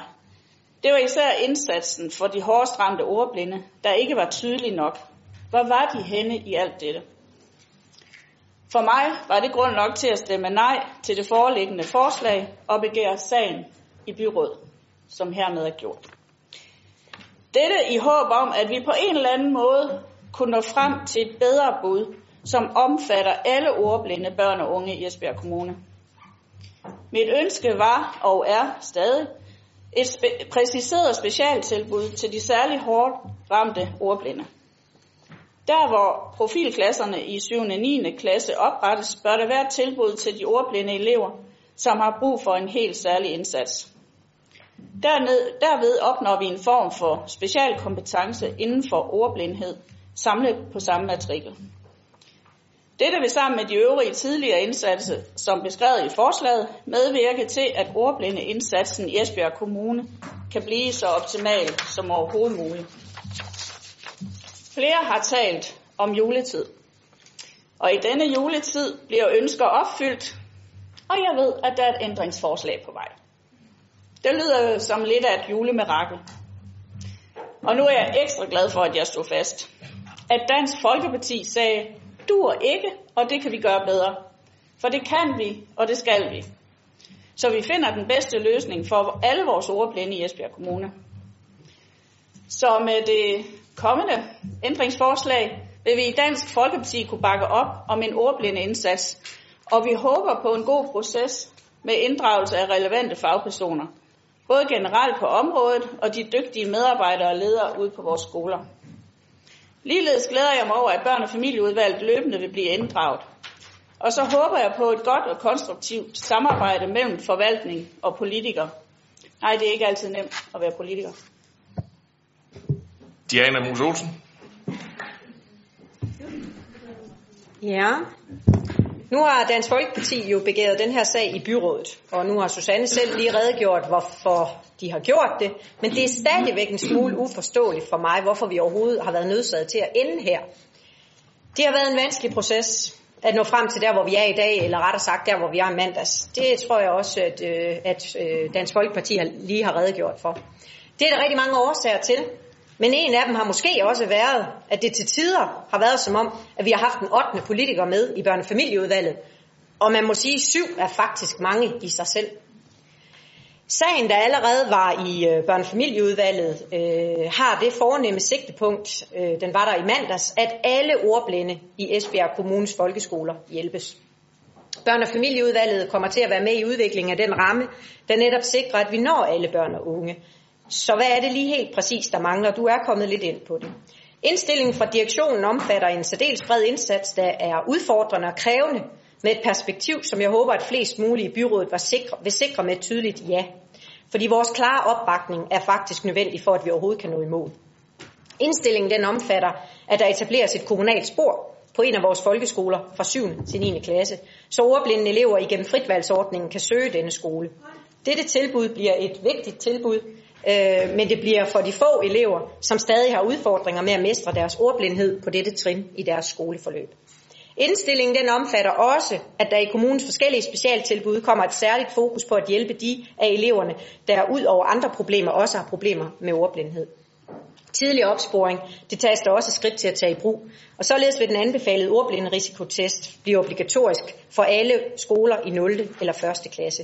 Og allerede nu ved jeg, at Urbanskolen bruger den risikotest i 1. klasse, men den skal udbredes til alle skoler og til alle elever, så flere elever opspores tidligt i deres skoleforløb, og vi dermed hurtigst muligt kan give det rette tilbud. Samarbejdet med Egmont-fonden om at udvikle de helt rigtige metoder og hjælpemidler er ligeledes en del af indstillingen. Det her samarbejde det lægger op til et fireårigt forløb, som ender med, at vi efter de fire år har videreudviklet vores metoder, viden og tilgange, så vi dermed løfter alle vores skoler op på et højt niveau, så alle ordblinde får den rette hjælp til at mestre deres ordblindhed. Så de netop ikke står i en situation, hvor deres ordblindhed får dem til at føle sig forkerte, isoleret, mobbet og med manglende muligheder for at nå deres drømme. Vi skal gerne frem til, at de kan gennemføre en ungdomsuddannelse på niveau med alle de andre elever. Intet mindre bør der være vores målsætning. I det fireårige samarbejde har forvaltningen jo ikke kunne give svar på alt, inden udviklingsarbejdet overhovedet er startet. Men vi kommer til at være en del af det i børne- og familieudvalget. Ja, vi er med helt fra vi starter. Jeg har stadigvæk et lønligt håb om, at vi alle kan være med til det her vigtige initiativ.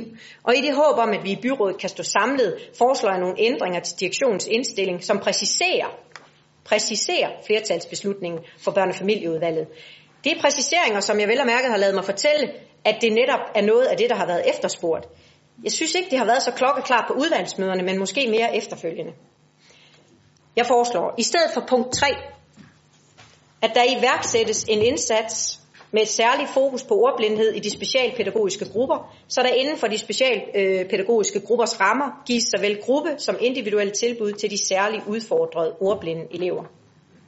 I stedet for øh, indstillingspunkt 4 foreslår at vi beslutter, at der etableres en tonet linje fra 7. til 9. klasse på en skole for konstaterede ordblinde elever. Skolen medvirker i udviklingen af særligt tilrettelagt ordblinde undervisningsforløb i samarbejde med ordblinderådgiver og øvrige samarbejdspartnere. Og i stedet for indstillingspunkt 6 foreslår at vi beslutter, at børne- og familieudvalget inddrages regelmæssigt i den fortsatte udvikling af ordblindeindsatserne. I det udvalg sikrer det politiske fokus på, at der oprettes tilbud til alle elever i såvel almen området samt i de specialiserede tilbud.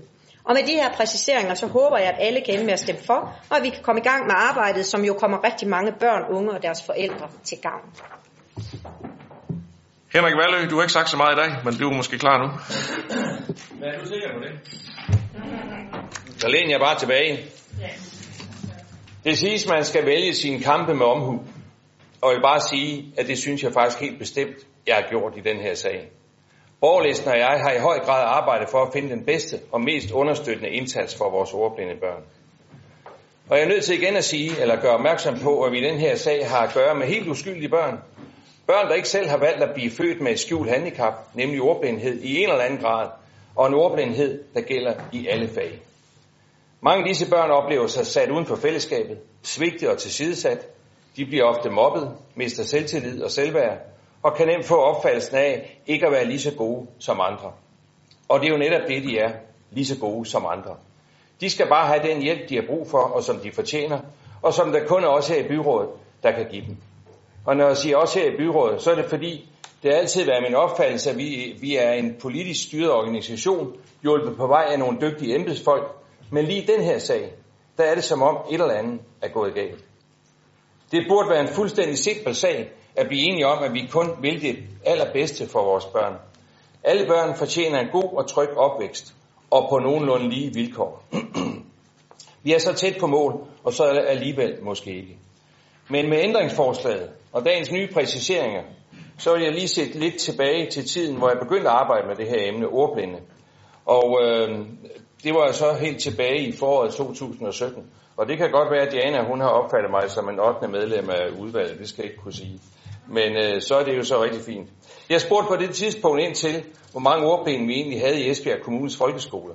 Vel og mærket testede ordpenge. Og fik efterfølgende oplyst, at i folkeskolerne var der lige underkanten af 600 elever, og tog man Soso, Rybners og flere af de øvrige uddannelsessteder med, så var tallet i underkanten af 1600. Og de sidstnævnte, altså dem fra de 600 til de 1600, det er jo alle dem, vi har svigtet i folkeskolen og aldrig rigtig gjort noget for. De her oplysninger betød, at jeg begyndte at undersøge og læse om, hvad andre kommuner gjorde, var ude og spørge mig frem, kom i kontakt med og talte med ordblindedrengene, som jeg kalder dem, Michael Højbjerg og Thomas Mose, fra ordblindetræning.dk. Derudover så har jeg haft kontakt med forældre med ordblinde børn, voksne ordblinde, der aldrig rigtig har fået hjælp, lærere, læsevejledere og skoleledere. Og alt det gjorde, at jeg faktisk fandt frem til, at, at øh, Odense Kommune nok var det sted, der havde og fortsat har en meget veludviklet, kompetent og forskningsbaseret indsats med et videns- og kompetencecenter for læsning placeret på Højmeskolen i Odense. Et videns- og kompetencecenter med, med vidensdeling til alle skoler i Odense Kommune, lærere, læsevejledere og ledelser. Derfra faciliterer og understøtter man den udvikling og det arbejde, som allerede er i gang på skolerne i kommunen. Man har tilegnet sig rigtig stor viden på Højmeskolen, hvor også et læsecenter fra 4. til 6. klasse trin er beliggende. Læsecenteret er Odense Kommunes tidsbegrænsede og intensiv læringsforløb til elever på skolens mellemtrin. Et forløb i læsecenteret er almindeligvis et skoleår. Og det, er netop, og det er det netop, fordi erfaringen viser, at det tager tid at få de her ting ind under huden. Der er kun otte elever i hver klasse på læsecenteret. Når en elev optages i læsecenteret, indledes samtidig et forpligtende samarbejde med hjemskolen, hvor eleven er hjemme en gang om ugen, netop for at tilhørsforholdet til egen klasse forbliver intakt.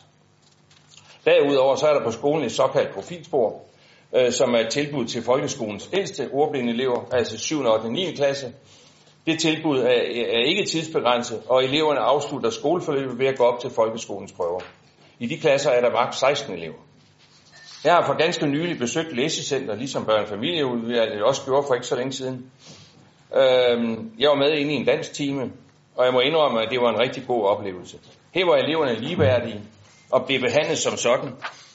De oplever sig hørt, kan spejle sig i de andre elever, og det virkede som var de godt på vej til at blive helt bevidste om, at de er mindst lige så gode som alle andre børn i samme alder og på samme klassetrin. Men der er heller ingen tvivl om, at ordblinde børn skal knokle mere end andre for at klare sig godt i skolen og for at få en uddannelse. Som en ordblind elev har sagt, det er som at være med i et maratonløb, hvor ordblinde har en 10 kg tung rygsæk på ryggen. For mig er der ingen tvivl om, at øh, sammen kan vi lette ordblinde vejs til uddannelse. Jeg har forsøgt at pløje mig igennem øh, uh, Egmont Fondens rapport fra 2018. Den hedder netop Let vejen til uddannelse for ordblinde børn og unge. I den her rapport er også en af de mest vidende personer omkring ordblindhed og indsatser i, fra samme professor Carsten Elbro fra Københavns Universitet, flere steder citeret. Og noget af det, der især gør os opmærksom på, er en tidlig opsporing og indsats. Tidlig opsporing og indsats. Helt allerede i børnehaveklassen.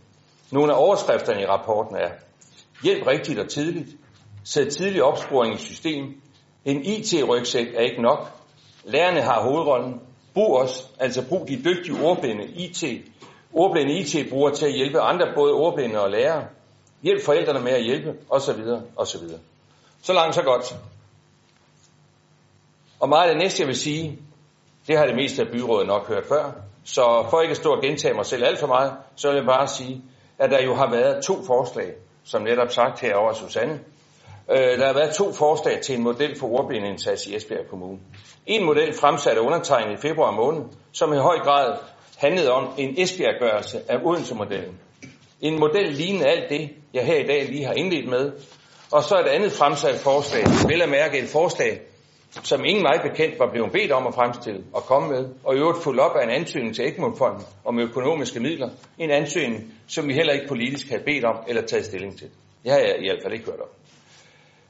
Jeg har efterhånden været her i byrådet i rigtig mange år. Og jeg synes, jeg oplever mangt og meget, men aldrig noget, der matcher den her sag og denne sagsbehandling og de to sagsfremstilling. Til vores formøde i sidste uge blev der brugt ord som et skrækeksempel på dårlig sagsbehandling og andre lignende vendinger. Jeg har, tænkt, jeg har faktisk tænkt rigtig meget over det her. Hvad er det egentlig, der sker? Og hvad er det i grunden, det, er, det handler om? Er det blevet sådan en slags krig mellem politikere og forvaltning? Det håber jeg bestemt ikke. Og det burde også være en umulighed, for som jeg nævnte tidligere, så er det vel fortsat en politisk styret organisation, vi er en del af. Det bør i høj grad fremadrettet være et fokuspunkt for os. Vi er altså nødt til at ville i samme retning. Børne- og familieudvalget var jeg inviteret på studietur til Odense, som det også er blevet sagt her fra Susannes side, for at høre nærmere om deres ordblindeindsats. Men det var til synligheden ikke tanken, at udvalget skulle besøge Højmeskolen i første omgang, selvom det jo netop er den skole med alle ordblindekompetencerne. Besøget på skolen blev først en realitet, da flere medlemmer af udvalget insisterede på at besøge skolen. Dagen efter lå der en indstilling til behandling på det førstkommende udvalgsmøde i børne- og familieudvalget. En sagsfremstilling, der på næsten ingen eller meget dårlig vis afspejlede det netop overståede besøg på Højmeskolen i Odense. Hvilket altså også resulterede i, at sagen på udvalgsmødet den 26. 11. blev sendt retur til forvaltningen.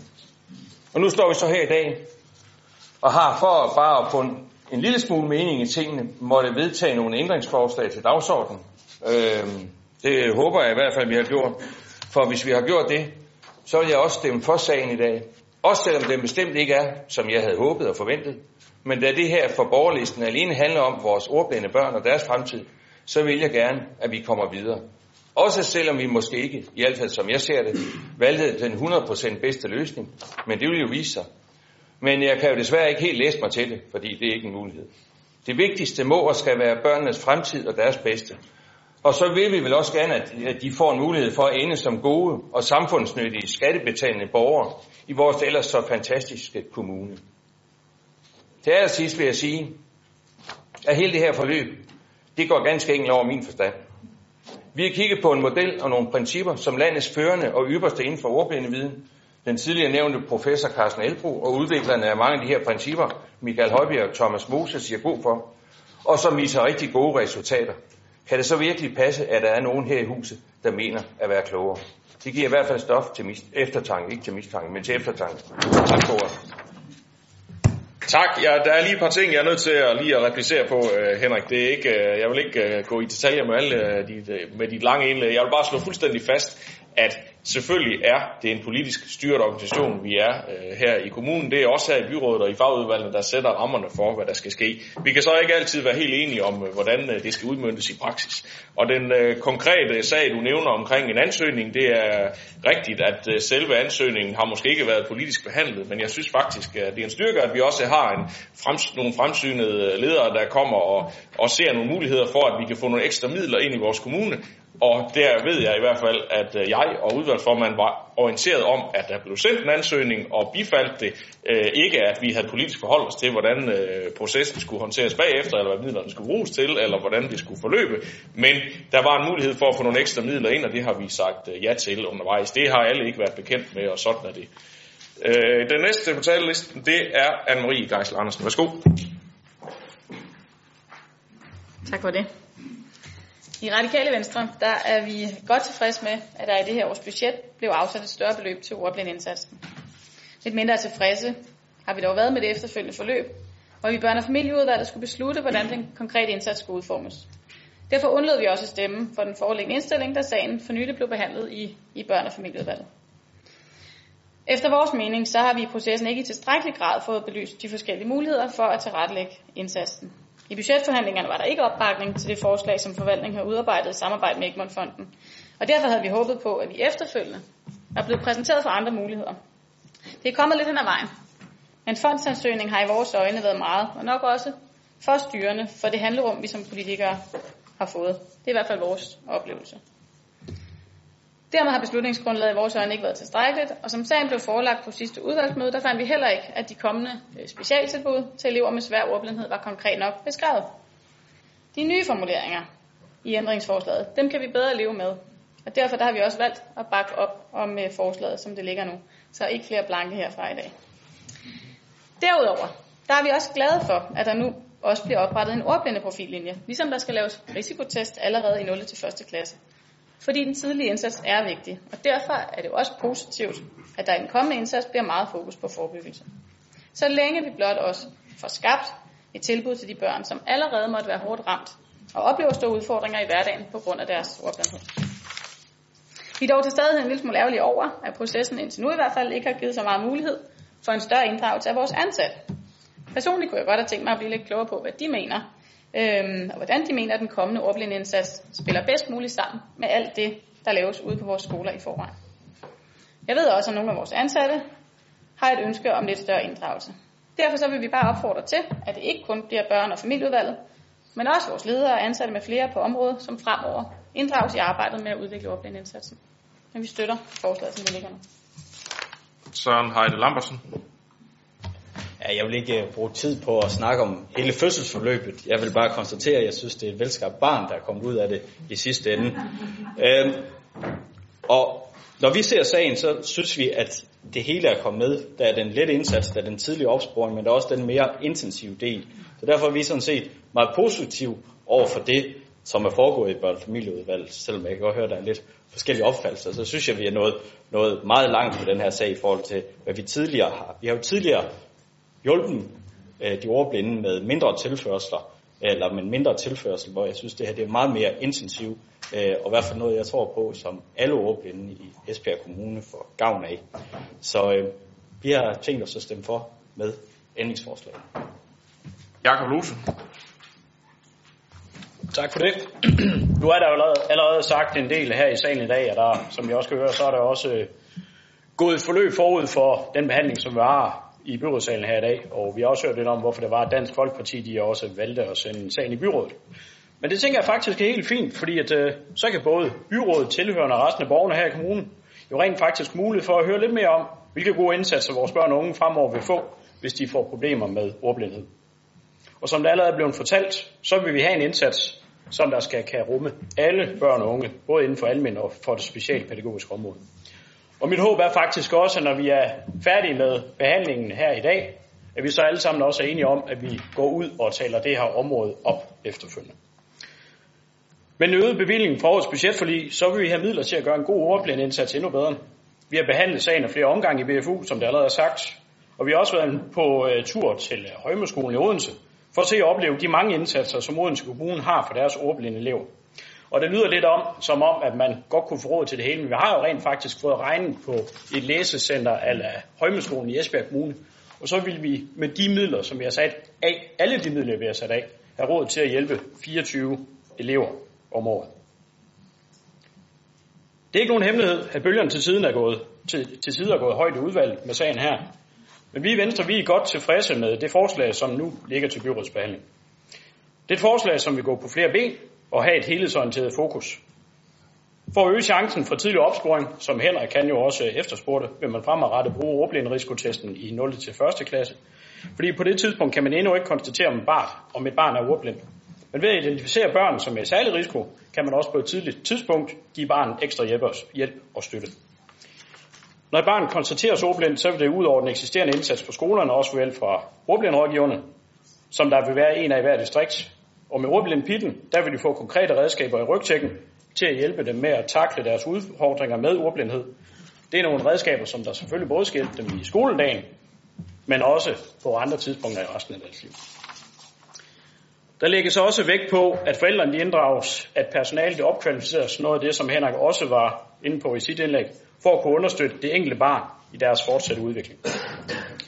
Vi i Venstre hilser også med tilfredshed, at man igennem specialundervisningsindsatsen også vil have forstærket fokus på ordblinde elever, ligesom vi hæfter os ved, at det er muligt at tilrette både øh, individuelle og gruppetilbud for de enkelte elever, som der er allermest udfordret.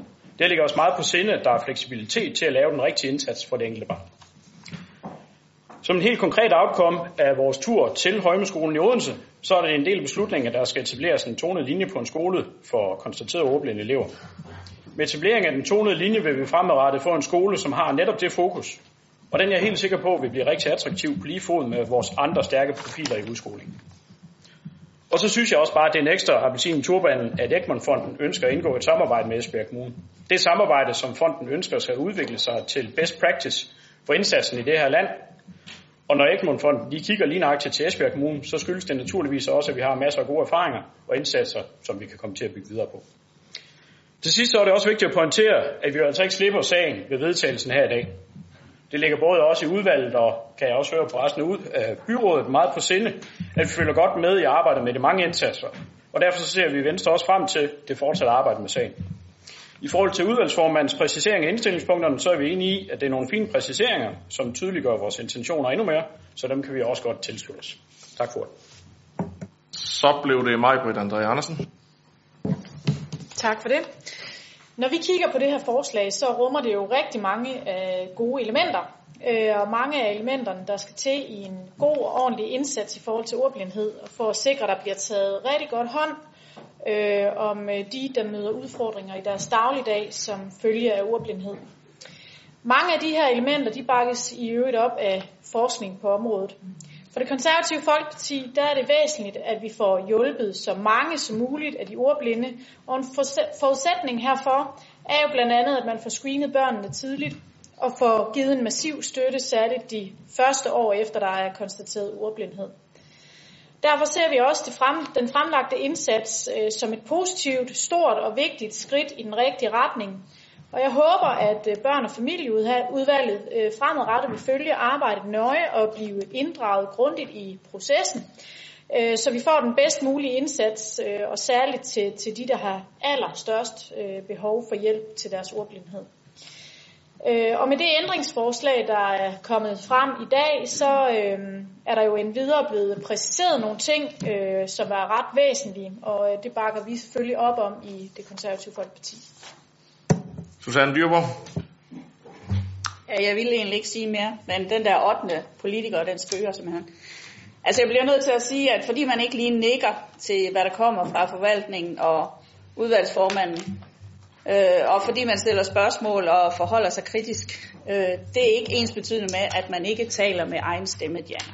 Det vil jeg sige, det er gjort, og det fortsætter med. Og så vil jeg bare sige tak til Jakob for din positive tilgang til den her sag og en drejning over, hvad det egentlig er, det handler om. For det handler om, at vi kommer i mål med det her. Og det er det, vi gør i aften, og det er skønt. Så får udvalgsformanden lige ordet her som den sidste på talelisten indtil videre i hvert fald.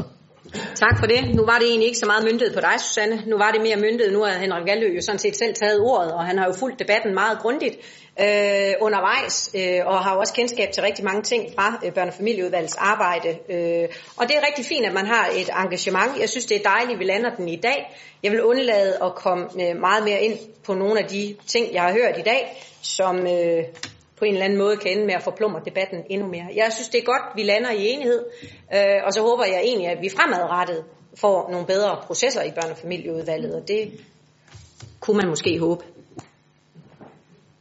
Tak for det, og efter en lang proces og en øh, forholdsvis øh, lang debat, så skal jeg dermed, øh, nu skal vi have stemt om det, øh, så skal vi se om julefreden den sådan for alvor øh, kan sænke sig, som der ellers er lagt op til. Så jeg skal høre om, øh, om hvem der kan følge indstillingens punkt 1, 2 og 5, og så de fremlagte ændringsforslag. Tak for det. Det kunne vi alle sammen, og dermed er det godkendt i enighed. Det var faktisk afslutningen på den åbne del af byrådsmødet her på årets sidste møde, så tak fordi I kom.